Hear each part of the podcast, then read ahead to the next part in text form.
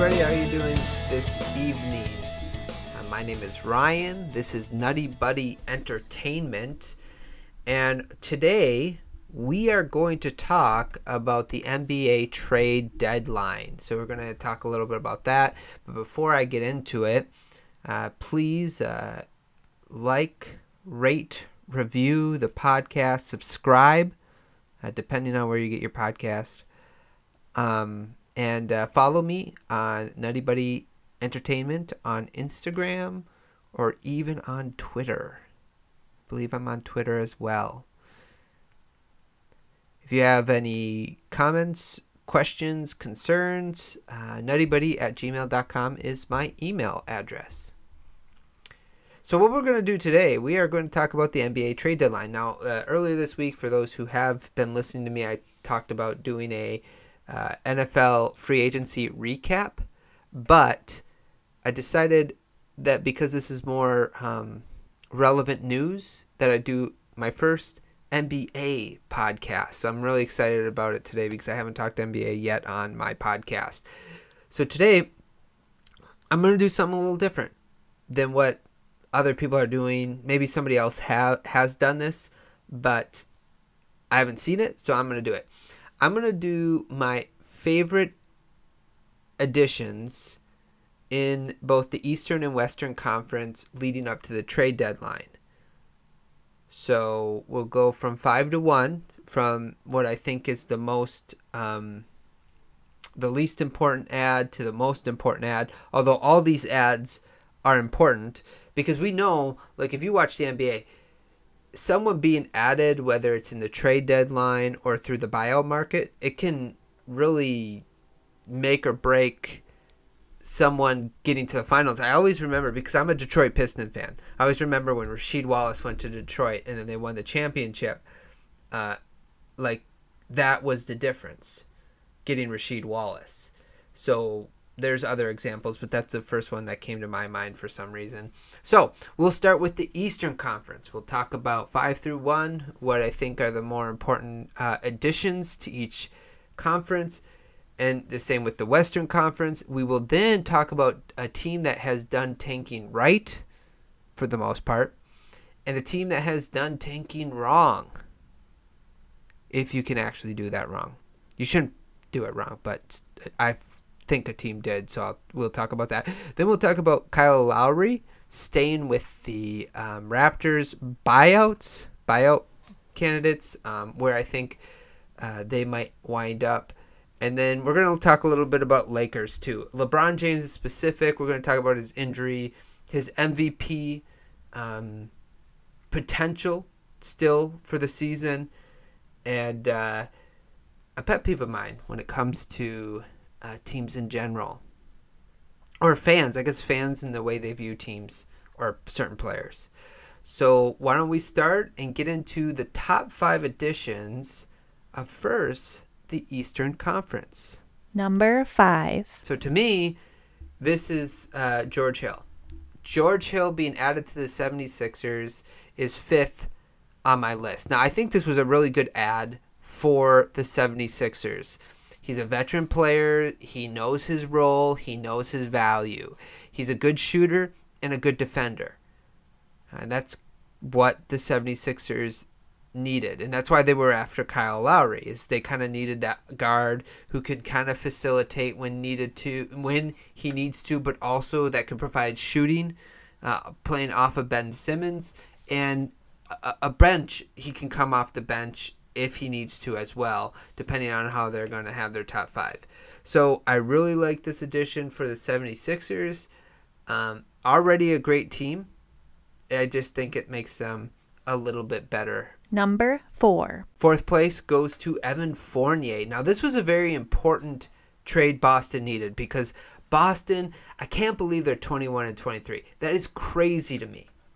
They have the talent. They have two of the best young wings in the league in uh, Jaylen Brown and, and Jayson Tatum. So, how they are not above 500 is crazy to me. But it's not crazy because Kemba Walker, I guess, has been injured off and on. And they didn't have really that third option, that guy that comes off the bench uh, that can spell Tatum or Brown and create offense. Well, now Evan Fournier was go- is going to do that. I believe he's averaging about 19 points a game this season. I think it was a great addition. I think if you're Boston, you probably wanted uh, Aaron Gordon or maybe Harrison Barnes um, because you also get the defensive switchability with those two guys. But Evan Fournier, for what they paid for him, was a great addition. And hey, you need that shooting coming off the bench. Number three. Victor Oladipo. And I think this was a necessary risk for Miami because with um, the Nets, who I think are the favorite in the East right now, they needed someone that had the potential of becoming a key force on their team. And that's what Victor Oladipo has the potential of being. Now this year he's averaging 20 point, point 20 points a game, 5 rebounds and about 5 assists. So he still has that playmaking ability.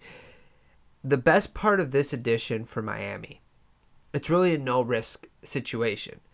If Victor Oladipo is Victor Oladipo, if he, he gets back into shape, and if you're going to get back into shape, Miami's the place to do it. And what I mean by shape is like his all star shape. Um, it's you're going to be rewarded for that. But if you um, don't get the Victor Oladipo of old, and he's sort of like a like you know 70 80% he's still a good bench player. And he you only gave up Kelly Olynyk and Avery Bradley and I think two second round picks. So you didn't even give up no, nothing for him basically. So I like this move a lot for Miami. Um, the only reason why I didn't have it this higher is because Miami's still, you know, kind of getting into the playoff uh, run here. They are, um, I'm just going to check this out real quick. They are just seventh in the Eastern Conference. But again, this is the type of move that it's like a high risk, low, no, a low risk, high reward type of move for Miami. I just really like it. And, you know, if they want to resign him, that now they have him in the building so that they can uh, monitor him and see if they want to re-sign him going into the offseason. But I really like this move. The potential of what Oladipo can be next to Jimmy Butler, Tyler Herro, um, Duncan Robinson, Bam Adebayo in that team, and with that team, and they also have Trevor Ariza now, and Iguodala. So it could really work out well for Miami, and I guess we wouldn't be super surprised, uh, Dragic uh, we we wouldn't be super surprised if they make another run at a title. Number two. PJ Tucker going to the Milwaukee Bucks. Now this to me was a really good trade for the Bucks. Number one, PJ Tucker is not a guy who needs the ball to be successful, and I think that's so important to add to teams like role players that know their roles. And veterans often uh, do and PJ Tucker knows his role.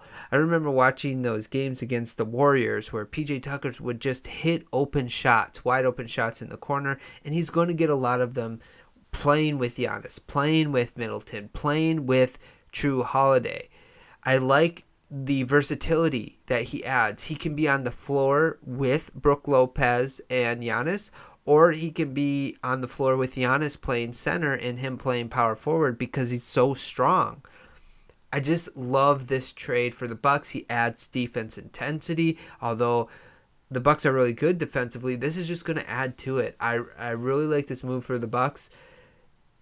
And although I do feel like it makes the Bucks better, I don't think it puts them over the Nets right now. Number 1. The Chicago Bulls acquiring Nikola Vucevic. I just really like this trade for Chicago. I like how they're kind of going at it to get better. They're not in this constant tank mode, which is which is good. I think this move actually gives Chicago the like I, I would say they would make they're going to make the playoffs. That that's how I feel. Now Vucevic, uh, he sorry if I pronounce his name wrong. By the way, I'm not great at English. It's really my second language, and it's the only language I know. So figure that one out. So Vucevic, he averages about 25 points a game, 11 rebounds, and four assists, and he just adds a dimension that Chicago needs. He's going to be a great pick and pop guy with Zach LaVine, a great pick and roll guy with Zach LaVine, and I just think it gives Chicago that added boost that it's going they're going to need to make the playoffs. I just think it's a really good move, and any move that gets a team from like teetering on playoffs and gets them into the playoffs, I think deserves um, praise nowadays because like so many teams are doing the opposite. They just don't want to make the playoffs. They just want to tank. So I really like what Chicago is doing here, adding this all-star to their team. And I really don't feel like they gave up too much for him either. I think it was the right price for him. So I really like the trade actually to be honest for both teams, but really great trade for the uh, Chicago Bulls. I'm really interested to see how they integrate Vucevic into the team and how that team will run and work, uh, especially with him and Zach LaVine. I think that's kind of the because really he Zach LaVine's going to be the best offensive player he's worked with, and I think I would say. Oh man, I'd have to actually think about Zach LaVine's career. I think Zach LaVine played with Karl-Anthony Towns for a little bit, maybe. I don't remember. Man, that's bad. But anyway, point being is it's definitely the best offensive player that Vucevic has ever gotten to work with. So it's going to be interesting to see how that dynamic works for the Chicago Bulls. Now let's do the top five additions of the Western Conference. Number five. Norman Powell to the Trailblazers. Um, now I don't know how I quite feel about this team, and I'll tell you uh, this move, and I'll tell you why. And the reason why it's on this list really is because the Western Conference really didn't have many moves. And this is a playoff team making a move. You're adding a shooter, which is always good. You, shooters are sort of the rare commodity in the NBA, along with uh, forwards, uh, three and D guys. But I, I don't understand this trade in this sense. As good of a scorer as he is, Norman Powell has been this year. He's averaging almost 20 points a game, and he can come off in the bench and do that. Him alongside Damian Lillard and CJ McCollum just doesn't make sense to me. Where t- Gary Trent Jr. at least was a defensive minded guard Norman Powell is not, and he's only like six three, six four. So, I like they're going to be small. I I thought they really needed a forward.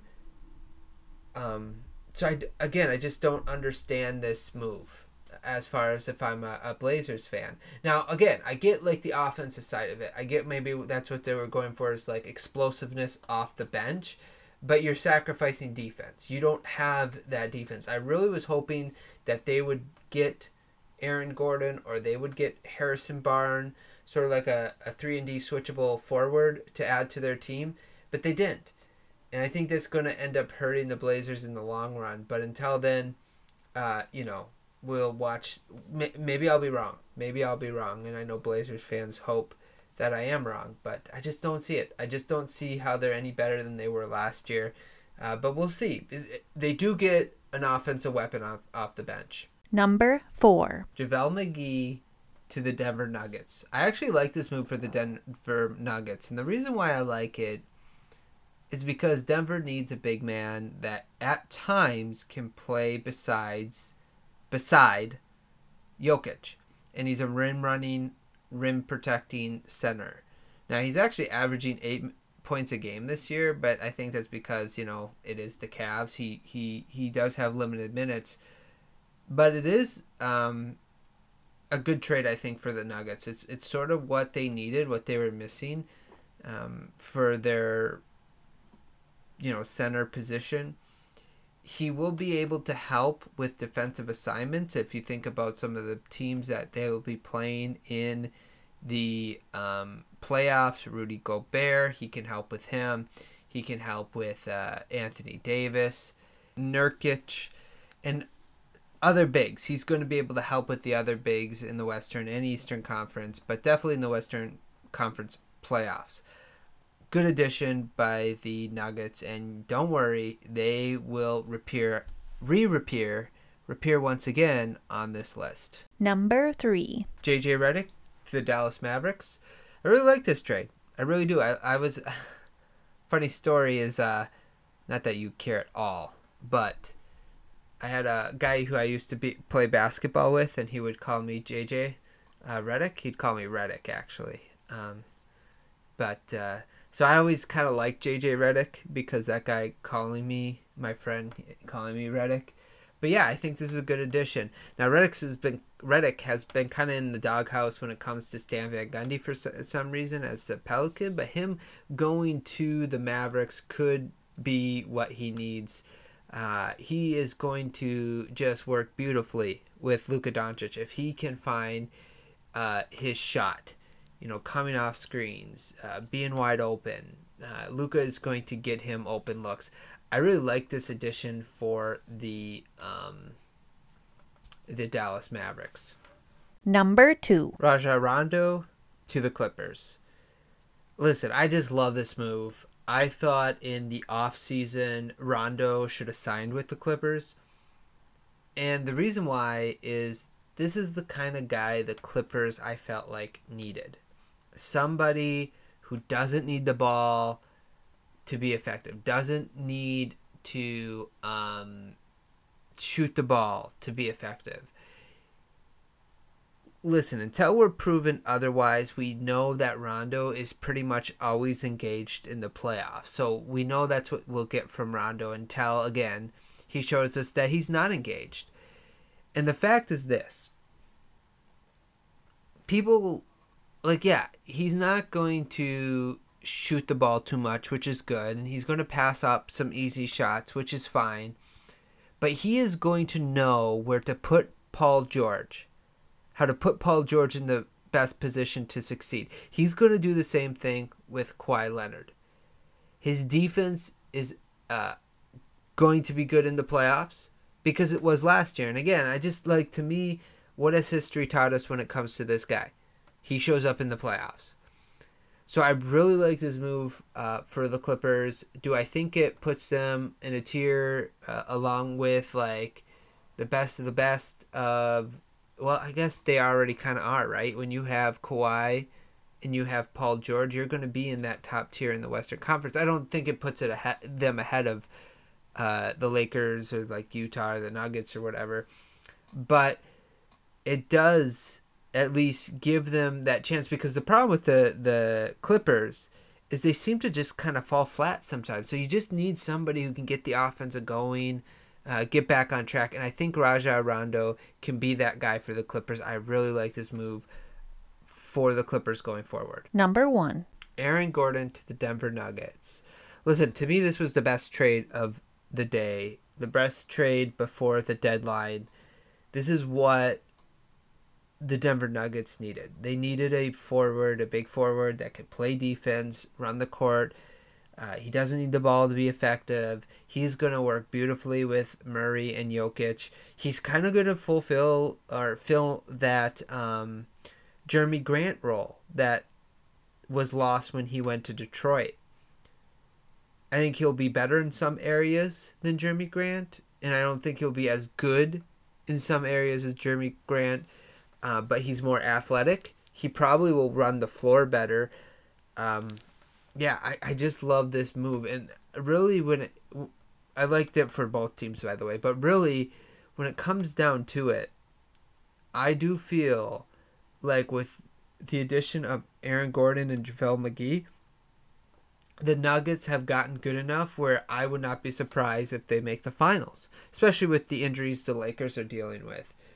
Um, think of this starting five. You're going to have Jokic, Porter Jr., Gordon, Barton, and Murray. in crunch time, last five minutes, probably those five. That's a really good five uh, to have on the court. Now, it's not the best five. I'm not saying it's a bad, but a really good five, and I think they can complement one another real well as as well. So, again, really like this move. This is my favorite addition in the Western Conference, and if I was rating rating this like one through ten, um, I would probably put uh, this is my favorite edition of the trade deadline. Yay! So let's do um, tanking done right real quick. I think the Magic really nailed the whole tanking done right. So they will be in the running for the top five draft NBA draft prospects going into the NBA draft. Now, what I heard when I was listening to other podcasts is that there are uh, five. There are five really good prospects coming out of college, including like Cade Cunningham and others. So they're going to tank, but they got young talent in Wendell Car- Carter Jr. and uh, R.J. Hampton, and first round picks. So I really think I like what the Magic are doing.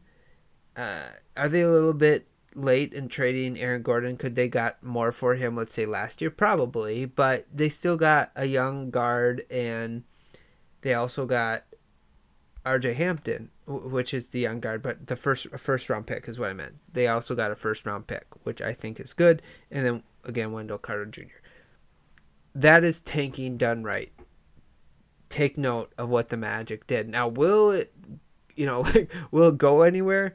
Well, the history of the Magic tells it tells us it probably won't, but who knows? We'll see. But it was to me done right f- from a team aspect of truly how to tank. No. Tanking done wrong. The Rockets. I have no idea what the Rockets are doing. they Victor Oladipo for nobody basically, and PJ Tucker gone for basically nothing. I mean, they get second round picks, but who cares? They could have had Caris LeVert instead of Victor Oladipo, so that that baffles me. That baffles me. So if I really had to say, if you're gonna take a page on how not to tank, the Houston Rockets right now. They seem kind of like a mess. I don't understand what they're doing.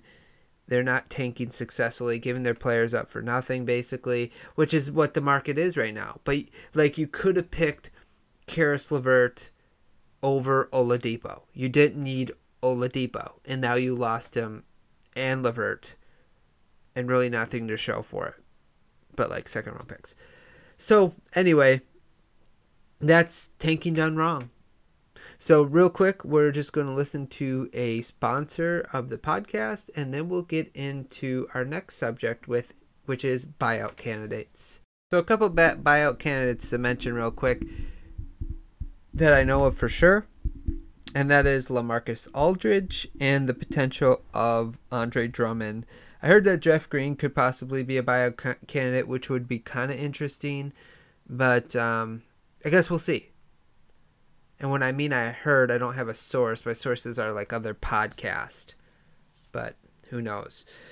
So as far as Lamarcus Aldridge, he's going to be a good player coming off the bench. It sounds like he might go to Miami, which would be again a good fit. He'd take up some minutes. He'd be able to uh, offer some scoring off the bench, and uh, he's been pr- playing awful defense. So unless if again Miami's culture and having kind of a new sense of life emboldens him to start trying and putting forth effort, and maybe it's not even effort. Maybe he's just that age where he can't do what he'd like to do on defense uh, on the defensive side of the ball. Then he's going to be a nice addition to add to your rotation of eight players or nine players for the Miami Heat. And then you have Andre Drummond. Now, Andre Drummond's interesting because I could see him going to either LA team, which is what's being reported, or uh, the Dallas Mavericks. He could go there, or he could go to the Boston Celtics. Now, let me tell you something about Andre Drummond. I am a Detroit Piston fan. So I have dealt with Andre Drummond his entire career but 2 years. So since 2012, I have paid a lot of attention to Andre Drummond. And this is what he's good at. He's good at playing physical and he's great at rebounding. He's not a great offensive player and he's not a great defensive player. This year he's been playing better defensively. But generally, that's an aber- aberration. Because that was one thing when he got that contract, uh, when he was paid for max dollars. I never understood it. Because can he be the third best player on an NBA roster to win a title? I think he can be, but he can't be number one. He can't be number two. And he was being paid and played on the Pistons like he was a number one or two on that team for an option. And it just never made sense to me. I also feel like in order to be a max player, you need to be great at multiple things in order to be a max player, not just one thing. And to me, Andre Drummond is only great at one thing on the court, and that is rebounds. Unless he plays a center that's more physical than him, which is hard, hard to find in the NBA, and that's why he has such great numbers when it comes to rebounds and points uh, by the rim. But when he played DeMarcus Cousins, when Cousins was in his prime, or uh, when he plays Joel Embiid, when he plays these centers that are just as physical as him and just better, he does not get the best of them and that's a problem. That's a problem for a max player. So Drummond can help these teams. Like Drummond can go to the LA Clippers and he can help them. He can go to the LA Clippers and help them. He can go to Boston and help them. But he's not going to provide more than just rebounding. And, you know, his physicality too, but it's mainly just rebounding. The thing about and just to get back to the max deals real quick like rudy gobert gets paid max money but he's a great rebounder and a great defender. So i can see that. But i never understood why andre got that max money. I think he is definitely his stats are more empty than most players. Like his stats really don't tell. I, I remember there'd be some nights where he'd have like a 20 like a 2020 night, like 20 points, 20 rebounds, and the Pistons would lose. It's just like, so what were those stats worth? Or he would have 20 points and 20 rebounds and you just don't remember it. So, like, again, so that's the Andre Drummond experience. So I guess I just caution some fans if you get him, he's not, he can't be on the floor in the last five minutes because he can't shoot free throws if you get him as a buyout guy, he is going to add something to your team rebounds, physicality, and you might need that. But don't think that he's going to be the thing that could ultimately put somebody over the top or a team over the top. He's going to add to a team, but he's not going to be that guy who is going to be like that guy who gets a team to win a championship, no doubt about it, if that makes sense. Okay, now we'll talk about Kyle Lowry for a second. Um, I don't know what to make of the Raptors not trading him. It's strange to me when teams let assets go for nothing. And I believe that Lowry, after the season, is an unrestricted free agent. And that's why not a lot of teams wanted to trade for him because there was no guarantee that they would be able to re sign him and he would come as just like a rental. So when it comes to franchise sometimes that's one thing i never understand why they want to lose assets for nothing and if you think about it it's sort of been a pattern for toronto like danny green ibaka gasol uh, Kawhi Leonard, I understand Kawhi Leonard, but Kawhi Leonard and now Kyle Lowry, I'm sure I'm missing others, but it seems like a pattern in the last couple of years that they just lose these guys for nothing.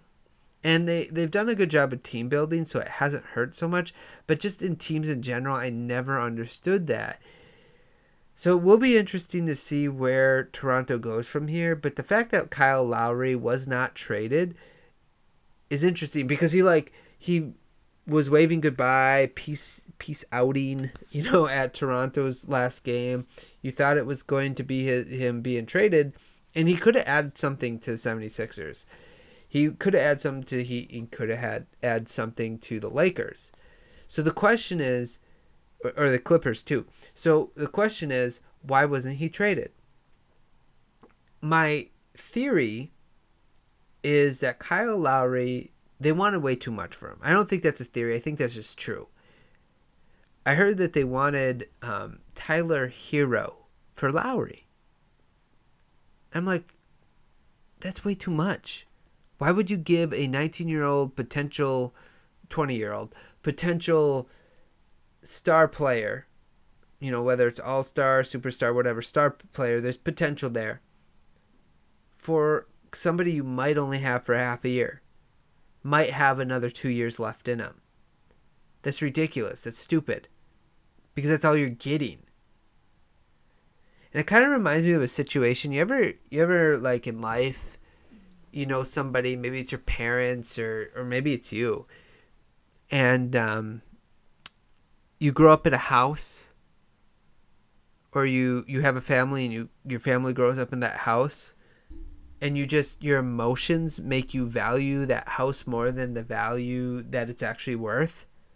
So when you go to sell it, or your family goes to sell it, it's like you put it on the market for like five hundred thousand dollars and the realtor comes and they're like, Well actually this house is like worth two hundred and fifty thousand dollars and you just can't believe it. And it's because you're just so emotionally attached and invested in the house that um, you grew up in or, or that your fa- you raised your family in. And I think that's sort of like with Kyle Lowry. He's such a, a, a icon in Toronto. He's such a legend that I think Toronto just values him higher than what he's actually worth. And teams do that at times. And sometimes it hurts them and sometimes it don't. I mean, the Lakers kind of did it with Kobe his last two years, and I'm a big Kobe fan. That's my favorite player, so don't come at me. He's my favorite player. But he was a shell of himself his last couple years.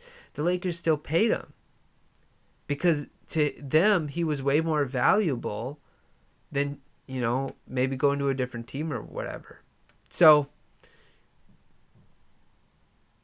i just don't understand though losing a asset for nothing um, and also not re- being able to read the room. Why why are you overvaluing? And it kind of goes back to andre drummond and we're going to go full circle here. It's the same reason why the pistons got nothing for Andre Drummond because there was teams when he was like younger and a little bit, you know, like his style of play was still sort of important to the league as as now it's sort of a dying breed. And the Pistons would not trade him. And I never understood it. And it's because the Pistons valued Andre Drummond more than other teams did. They valued Andre Drummond more than they should have and it bit him in the butt. And that's what happens to these teams. And that's what's sort of happening, I think, with Kyle Lowry. So now let's segue into our final topic of this evening, and that is with the Los Angeles Lakers. Now let's talk about our final topic of tonight, and that is the Los Angeles Lakers. Now they did not do anything at the end of the trade deadline, and they're probably going to be more of a buyout team. And since um, AD's been injured, they've been kind of in a slump. And then LeBron got injured, and now it's like full panic mode. But um, it just fascinates me. A couple things fascinating me. Number one, the hype train this off season. Me and my friend Luke, we were talking about the Lakers before the season started and how like we felt that the moves that they did was overrated. And the reason why we felt that way wasn't because they weren't like maybe a little better than they were last year, but people were like adding Montrezl Harrell and adding Dennis Schroeder made these guys these uh, uh, uh, the greatest, like the best team out there, like no doubt about it. By adding these two guys, didn't make sense to me. And I'll tell you why. You traded athleticism and height in the front court for energy, offense, and IQ. So, for instance, you let JaVale McGee go and you let Dwight Howard go. They were both athletic, they were both roughly seven foot, and um, seven feet, seven feet tall. Both of them were seven feet tall. I just caught that. And they were physical. And it got under Jokic's Jokic's skin. Now I still like watching that final series. Like I felt like the refs were too quick to blow the whistle on Jokic. They were like letting Dwight play physical, but not letting Jokic play physical, which I never understand that. I never understand that. But regardless, regardless, those two centers, especially Dwight, was was very important to the Lakers last year. But you let him go, and what did you replace him with? A, a, a hype machine off the bench, but he can't. He's he's six seven. Montrezl Harrell is six seven and he only plays offense. He, it's not that he doesn't try to play defense. He's just smaller than everybody he guards. So he's not a good defender. And then you get Marc Gasol. Now Marc Gasol could be good, but he's he's he's older. He's out of shape. Uh, he's got that IQ, but can he play 25 to 30 minutes a game? And I don't think so. I don't think he can do that anymore. Maybe I maybe I'll be wrong. But regardless, it wasn't like you got better with those moves. You kind of just stayed the same in my mind. You just stayed the same. And then you add, I believe it was Wes Matthews and Dennis Schroeder, and you get rid of Avery Bradley. Even though I know Avery Bradley was not part of the playoff run, he was playing good in LA. And Rondo. You get rid of those two guys. But again, to me, that's sort of like just a straight line move. Maybe you're a little bit better, but to me, I, I never I never felt that way. Schroeder is not as good as a defender as Rondo is. He kind of needs the ball to be effective, and right now I think he's shooting 31% from three. Rondo is a better facilitator and playmaker than Dennis Schroeder is.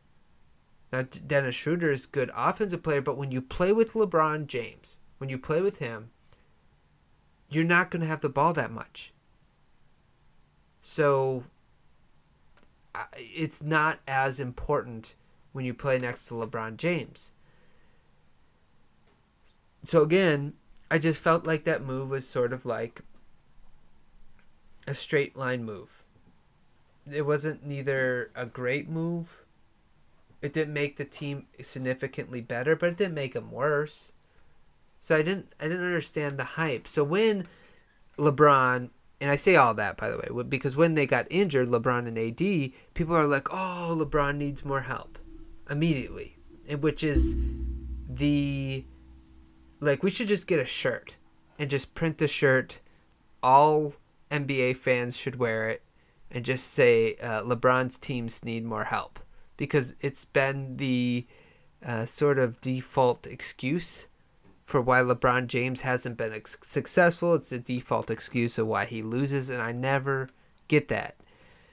Um, because here, here's the thing when you pay top end talent like AD and LeBron, or Dwyane Wade, Bosh, and LeBron, or Kyrie, LeBron, and Love, you're going to suffer depth. You will just start because you're going to scrape the bottle, bottom of the barrel to get people in house to try to help you to win but they're going to be like veterans uh, players that sort of know what they're doing but they're kind of um, on the downward trajectory of their career uh, you're going to get veterans you're going to be like long shot guys you're going to be picking in the late first round of the um, draft. You're going to get second round picks, but they're not going to be that good. You're going to get buyout guys, but you know, Andre Drummonds typically don't get bought out. So, of course, when your team starts to get riddled with injuries, your team is just going to be bad. That's what's going to happen. So, uh, again, it's just it just never made sense to me this idea that you, you know think of like Carmelo Anthony. We judge Carmelo Anthony in his career. Has Carmelo ever been on a team had teammates better than uh, LeBron James from 2010 to 2001 this year? And yet we are hard on Carmelo because he hasn't won anything but his teammates haven't been as good. So why would we expect him to? If we don't expect LeBron James, one of the greatest players of all time, to win with uh, talent like AD, like Wade, like Bosh, like uh, Kyrie, like Love, because those players get injured and then his team suffers around him how do we expect Carmelo to, when the best player he's ever played with, Amar'e Stoudemire, when his then his you know obviously that didn't last long. His knees went bad. You know, old Chauncey Billups, Allen Iverson, during the late stages of his prime. I mean, come on.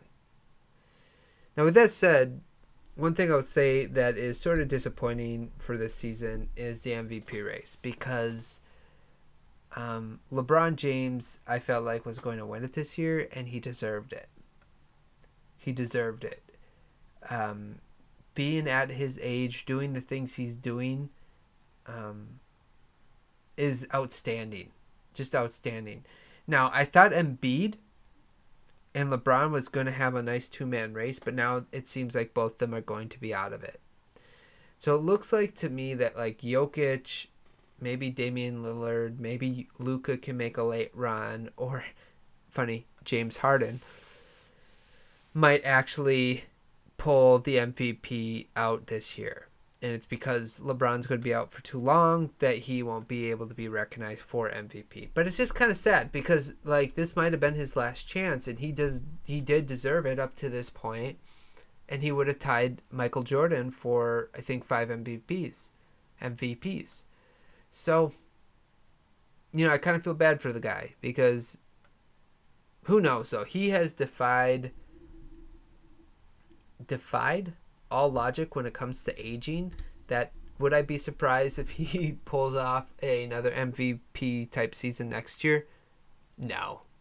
Totally could happen. So sort of wait and see. I'm going to go ahead and just make a prediction as far as MVP goes and just say that um, I think Jokic is going to get it this year. So, anyway, so that's sort of my Lakers take. Um, I think they're fine they're going to be fine, guys. Just wait till LeBron and AD get back. You're you're judging them based off their best two players being off the court. That's not even fair. Like, how good would the Clippers be without Kawhi and Paul George? How good would the Blazers be without, uh, you know, Damian Lillard and McCollum? How good would Dallas be without Luka and Porzingis? You know, these you lose your two best players. That that's what happens. Look at Miami last year in the finals. They lost their two best players, uh, Goran Dragic and Bam. You know, I know Butler was really good as well, but during that playoff run, Bam and Dragic, they were the two best players on that team. So, just you know, keep that in mind, Lakers fans. You guys, there's still a chance you could repeat. And if you add Drummond, that's going to be great. But just I think just like settling down and understanding like okay Dennis Schroeder is a way better third option than he is a first option. That Montrezl Harrell is a really good bench option. He's not a good starting option. You understand what I'm saying? Once you get everything in line as long as they get healthy you guys will be fine. So don't sweat it. I'm not saying you guys are going to win um, but I'm, I'm saying that you guys will be fine so don't sweat it. Well, thanks, guys, for listening to the NBA trade sort of deadline recap show, whatever you want to call it. Uh, I hope you guys enjoyed it. Uh, again, please subscribe, rate, review. Uh, Instagram, Nutty Buddy Entertainment. Uh, follow me or on Twitter. Uh, you can email me at nuttybuddy at gmail.com. If you have any questions, comments, or if you want to add to any of these takes that I've that I had come up with in this podcast. Now, um, as far as my podcasting schedule goes, I am going to do a recap episode for The Falcon and Winter Soldier, episode two. And then um, I would, again, like to do an NFL free agency recap. I think I'm just going to actually go like um, division by division, kind of, but like maybe do like North, NFC North, AFC North, NFC, AFC South, NFC South, something like that. So we'll see what I'll do there. But thanks so much, guys, for listening, and uh, we will talk to you later.